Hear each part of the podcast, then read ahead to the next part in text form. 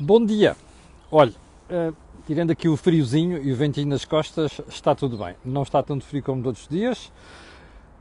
A cor do dinheiro do dia 26 de janeiro do ano da graça de 2022.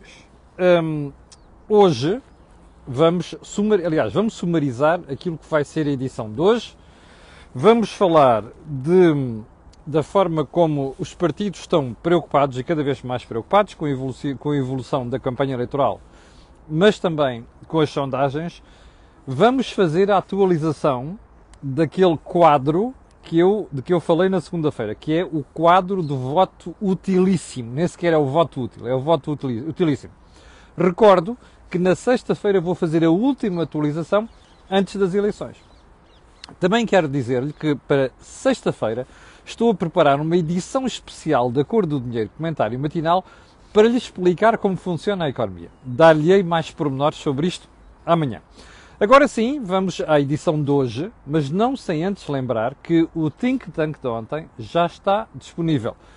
Outra brilhante lição de ciência política com recurso a pormenores históricos que foram vividos pelo próprio Joaquim Aguiar. Um, antes de irmos também à sessão de hoje, quero fazer o disclosure que faço sempre, que é este canal tem uma parceria com a Prozis, o que significa que quando for ao site fazer compras, na saída, no cupom promocional escreve Camilo e tem um desconto de 10%. Agora sim, vamos lá então à edição de hoje, vamos começar pelo período da ordem do dia. Há um tema que eu queria falar hoje, mas já como já vi também mais um, artigos do género, eu que eu já vou explicar a seguir, vou deixar o assunto para amanhã ou para sexta-feira, que é eu tinha posto aqui como que uma, um comentário sobre o editorial do Público de hoje, assinado pelo Manuel Carvalho, uh, Rio, Paz e Amor.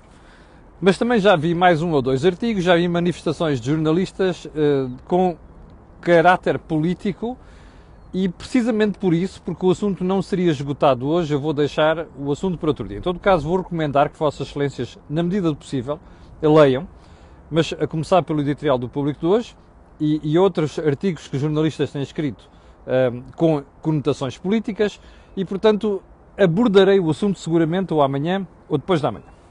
Mas vamos começar por onde? Vamos começar pelo orçamento da Câmara Municipal de Lisboa. Eu não falei disto há duas semanas porque não tinha elementos suficientes. Uh, o orçamento, na altura, foi chumbado. E foi chumbado pelo Partido Socialista na votação no município de Lisboa. A mim fez uma certa impressão porque eu estava a par do que ia acontecer ou do que estava a ser negociado e conversado entre o PST, nomeadamente Carlos Moedas, e o Partido Socialista, e de repente, à última hora, o Partido Socialista vetou ou votou contra o orçamento. E não houve orçamento. Bom, a mim não me surpreendeu nada, porque, ao contrário de certas pessoas da área mais à direita que contavam que o PS, depois de ter perdido as eleições, depois de ter conversado com Carlos Moedas, uh, deixasse passar o orçamento, não me surpreendeu nada, porque isto faz parte do revanchismo. E isto faz parte da forma de fazer política do Partido Socialista. E não me venham com a conversa de que, ah, entre o que nós negociámos e o que estava escrito havia uma certa diferença. Há sempre diferença do ponto de vista de semântica. Portanto, isso não é justificação. E porquê é que eu trago o assunto hoje? Porque o orçamento passou ontem. Eu espero que o Carlos Moedas, que eu acho que é demasiado brando, às vezes, a negociar e a falar com a oposição, tenha tomado devida nota. Porque isto é o sinal do que vai acontecer no futuro. E até vou fazer mais uma previsão. Se a esquerda perder neste fim de semana, as coisas para Carlos Moedas vão ficar ainda mais difíceis. Ok? É apenas uma previsão. Ponto seguinte. Rui Rio conselho António Costa para saber perder com dignidade. Um, eu acho que o Rui Rio devia evitar isto. Um, eu fui ouvir as declarações completas e não é aquilo que parece. Porque o Rui Rui diz assim: bom, se continuarem, isto é uma vergonha, andam para aí a deturpar tudo aquilo que eu digo, as propostas e não sei das quantas, é verdade. E depois saiu-se com esta. O problema é que depois os soundbites que ficam são: ah, eu dou um conselho da Costa, saber perder com dignidade. Ora, isto quando é dito de forma isolada, parece uma manifestação de arrogância. Ora, dado o passado de Rui Rio, que é muito referido pelos jornalistas, inclusive Moá, que já disse cobras e lagartos aqui de algumas coisas que o Rui Rio andou a dizer e a fazer, com esta fama toda, o que se cola à pele da pessoa são estas coisas e normalmente gera uma, uma reação epidérmica. Portanto, eu acho que Rui Rio tem feito uma boa campanha eleitoral, sinceramente, nas últimas duas semanas, e a própria máquina do PST está a fazer uma boa campanha, devia evitar isto, porque é a forma de não entrar na truculência de que o PS vai fazer, um, vai fazer um, nos próximos dias porque é a forma de tentar dar a volta àquilo que é o problema que as sondagens começam a evidenciar. Bom, ponto seguinte. Um, como já lhe disse, vou deixar a questão do papel da imprensa para quinta-feira ou sexta, provavelmente sexta-feira, e vamos passar à frente. Ontem, ao ver a CNN de Portugal à noite, dei com um debate, um ping-pong entre Lisboa e Bruxelas. Pedro Silva Pereira, como sabe, aquele pajem de um, ou escudeiro, se quer, se, quer, se quer que eu diga melhor, de hum, José Sócrates e Paulo Rangel do outro lado. Eu tenho que dar os parabéns a Paulo Rangel porque tem estado à altura uh, de uma forma digna de perdeu e eu agora apoio o Rui Rio e apoio o PST. Mas a mim o que mais me espantou, aliás, não me espantou nada porque eu conheço a peça uh, e todos nós conhecemos a peça e portanto sabemos que há coisas, traços de caráter das pessoas que não mudam nunca a uma certa altura da conversa, porque as análises dos analistas, passa a redundância, não estavam a agradar a Pedro Silva Pereira, este vira-se e insinua que a CNN Portugal escolheu aquelas pessoas para produzir aquele resultado. Ainda bem que o Paulo Magalhães depois respondeu dizendo que não há escolha nenhuma nem há tentativa de influenciar coisa nenhuma. A mim o que me surpreende é apenas isto. Como é que a TVI, ou a CNN Portugal, ou como queiram chamar, continua a chamar Pedro Silva Pereira para fazer comentários. Pedro Silva Pereira é um mau caráter. Ponto final. Não tem vergonha na cara. E, portanto, quando as coisas começam a correr mal, a primeira piada é: ah, vocês estão a me influenciar, o árbitro está a influenciar os resultados. Bullshit. Não sabe perder, não sabe discutir e, sobretudo, não sabe arcar com as responsabilidades quando os partidos começam, cometem erros, como é o caso do Partido Socialista. Bom, Último ponto do período histórico no dia, Portugal e o segundo cheque do PRR. Ontem o Governo fez, pela voz de Nelson Sousa, o Ministro da Pasta, fez saber que Portugal já está à espera, já pediu o segundo cheque a Bruxelas. Repare, isto é notícia. Qual é o interesse? Ah, é para dizer que vem aí mais massa e influenciar a campanha eleitoral. Eu só espero que Bruxelas não entregue o cheque até domingo que é para depois não, se vir, não virmos assistir a mais uma manifestação de propaganda do governo de já chegou o cheque, já chegou o cheque, não é? Uma imagem àquela parecida com a de Costa e a senhora von der Leyen em Lisboa, can I go to the bank now? Percebe? Vamos ver se Bruxelas tem o bom senso de não fazer isto. Bem, como eu lhe disse há bocadinho, hoje é dia de atualizar a tabela do voto utilíssimo. Eu chamo-lhe voto utilíssimo. É um trabalho de um grupo restrito aqui no âmbito da cor do dinheiro e que tem sido feito por nós. Como você se recorda, na semana passada nós tínhamos, primeiro ponto, estamos a analisar partidos à direita. Portanto, PSD, às vezes direita, Iniciativa Liberal, CDS, PP e Chega. Na segunda-feira, quando nós fizemos aqui os cálculos, o Chega aparecia com 6,08%, e com, com cerca de 10 mandatos, com possibilidade de eleger em Lisboa, Porto, Braga, Setúbal, Faro e Bragança. Na, no quadro de hoje, atualizado com as sondagens, o Chega aparece com 6%. Na segunda-feira, o CDS aparecia com 1,95%. Aparece, segundo esta última sondagem, com 1,68%. vamos atualizar em função disto. A iniciativa liberal aparecia com 6,9%, praticamente 7%, e aparece na última sondagem com 4,7%. O PSD aparecia com 34,5%, foi a primeira vez que o PSD passou à frente do PS, como sabe, e aparece na sondagem de ontem, que nós atualizámos já, isto é a sondagem da CNN de Portugal, com 31,4%. Bom, eu vou deixar a história das sondagens para sexta-feira.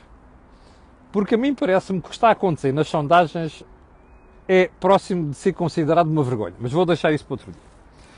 Então, o que é que isto dá? Na semana na segunda-feira, o CDS aparecia com a possibilidade de eleger em quatro uh, circunscrições eleitorais a Iniciativa Liberal em Lisboa, Porto, Braga, Setúbal, Aveiro e Leiria e o PSD elegia em praticamente todas, exceto Porto Alegre, e portanto nós até fizemos essa, essa nota. Eu acredito que este ano vai eleger em Porto Alegre, mas veremos isso no, no domingo. E então, o que é que isto dá? Uh, eu, atualizando de segunda-feira, começo a ter dúvidas que o Chega possa eleger em Faro e também em Bragança. É apenas uma dúvida. Em todo caso, aponta com alguma fragilidade outra vez para os 10 mandatos, no caso do Chega. O CDS garantido aparece com um e o Porto, aliás, Lisboa e Porto, e depois aparece com a possibilidade também de se eleger em Braga e Aveiro. A Iniciativa Liberal, que aparecia na segunda-feira com cerca de 13 mandatos, segundo esta projeção, aparece com uh, entre 7 e 8. E o PSD, que aparecia com, 90, perdão, com 96, aparece agora com 87. Na segunda-feira, como eu lhe disse, o raciocínio de, de, como é que nós fizemos isto? Pegando nos resultados de 2019 e no caso do Chega de eleições, eleições autárquicas de 2020 e fizemos a distribuição da mesma forma. E agora aqui a questão é esta.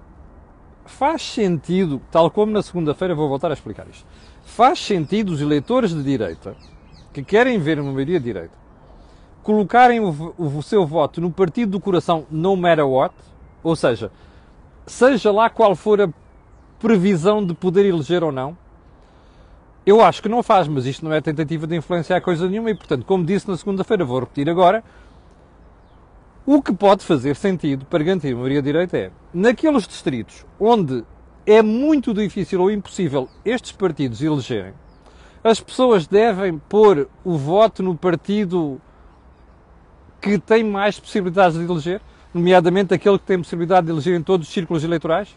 Essa é a questão que fica. Portanto, atualizando isto, dá nesta projeção para o PSD 87, e a questão é esta: se nos, nos distritos ou nos círculos eleitorais onde os outros partidos não podem eleger, se os militantes, simpatizantes ou coisas do género forem votar no partido com mais prioridades que é o PSD, qual é o resultado?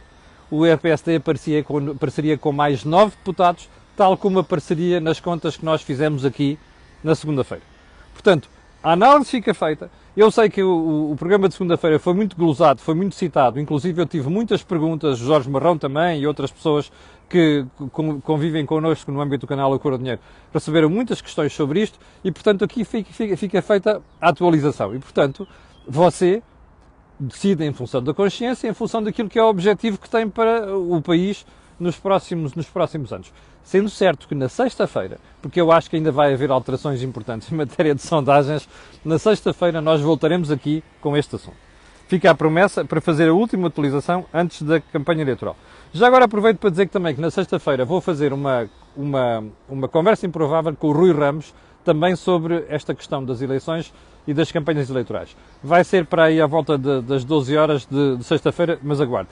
Quero recordar também que nós vamos ter uma edição especial, tanto do dia D como do Think Tank, no dia das eleições. Entre as 20h30 e as 10h30 será o dia D, e entre as 10 e 22h30 e as 11h30 será o Think Tank com o Jorge Marrão, com o uh, Joaquim Aguiar, também uma edição especial. Bom, vamos então voltar à agenda para dar conta de um facto inacreditável ontem. António Costa, em campanha eleitoral, por isso é que eu lhe dizia há bocadinho que os partidos começam a ficar muito nervosos e preocupados com o que é a evolução das sondagens e começam a revelar esse nervosismo.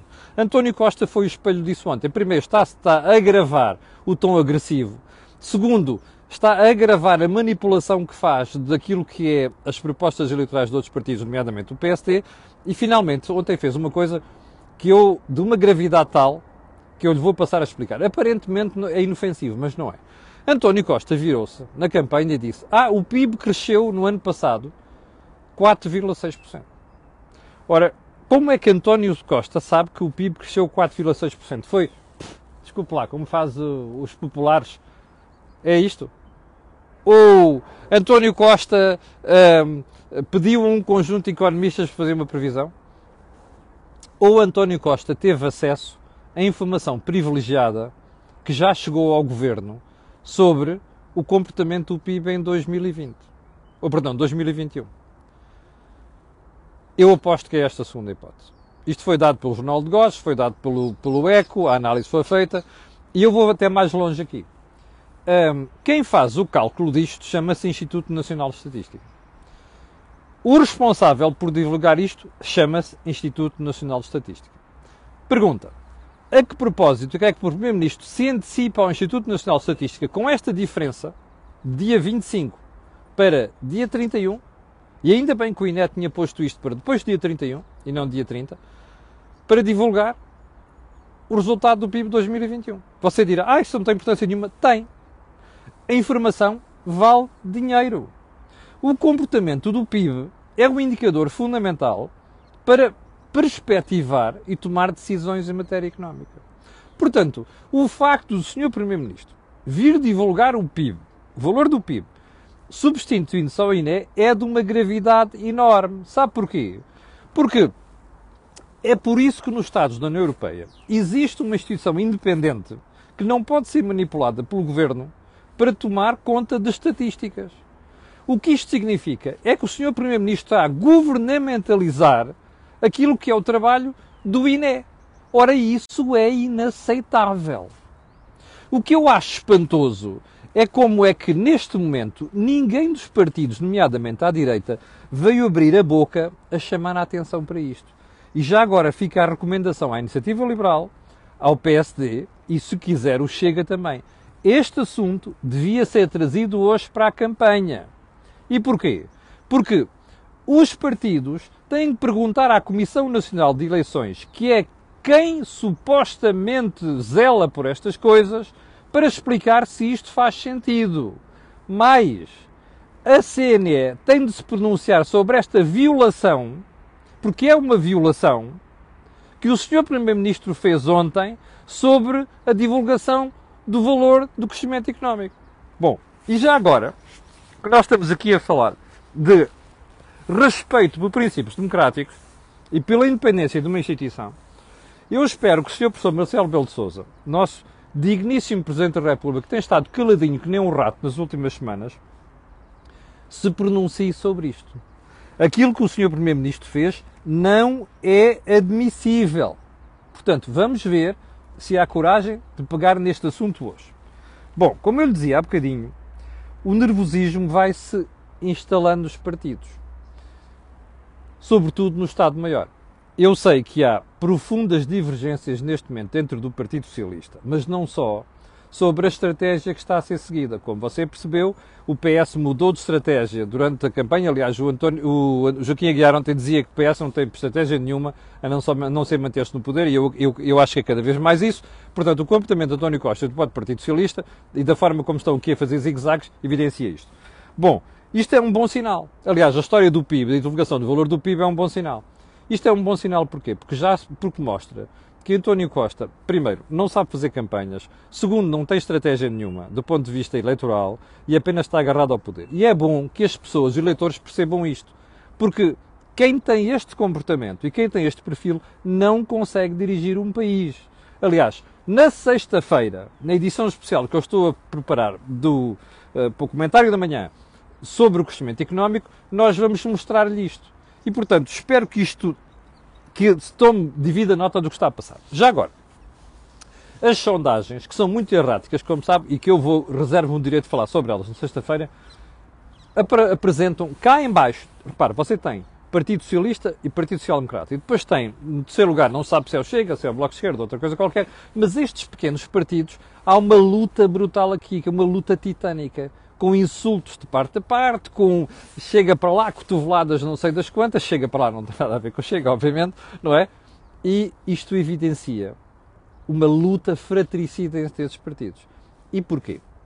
Por causa do voto útil. Eu acho que estamos a assistir definitivamente a uma bipolarização claríssima na esquerda para o Partido Socialista e à direita para o PST.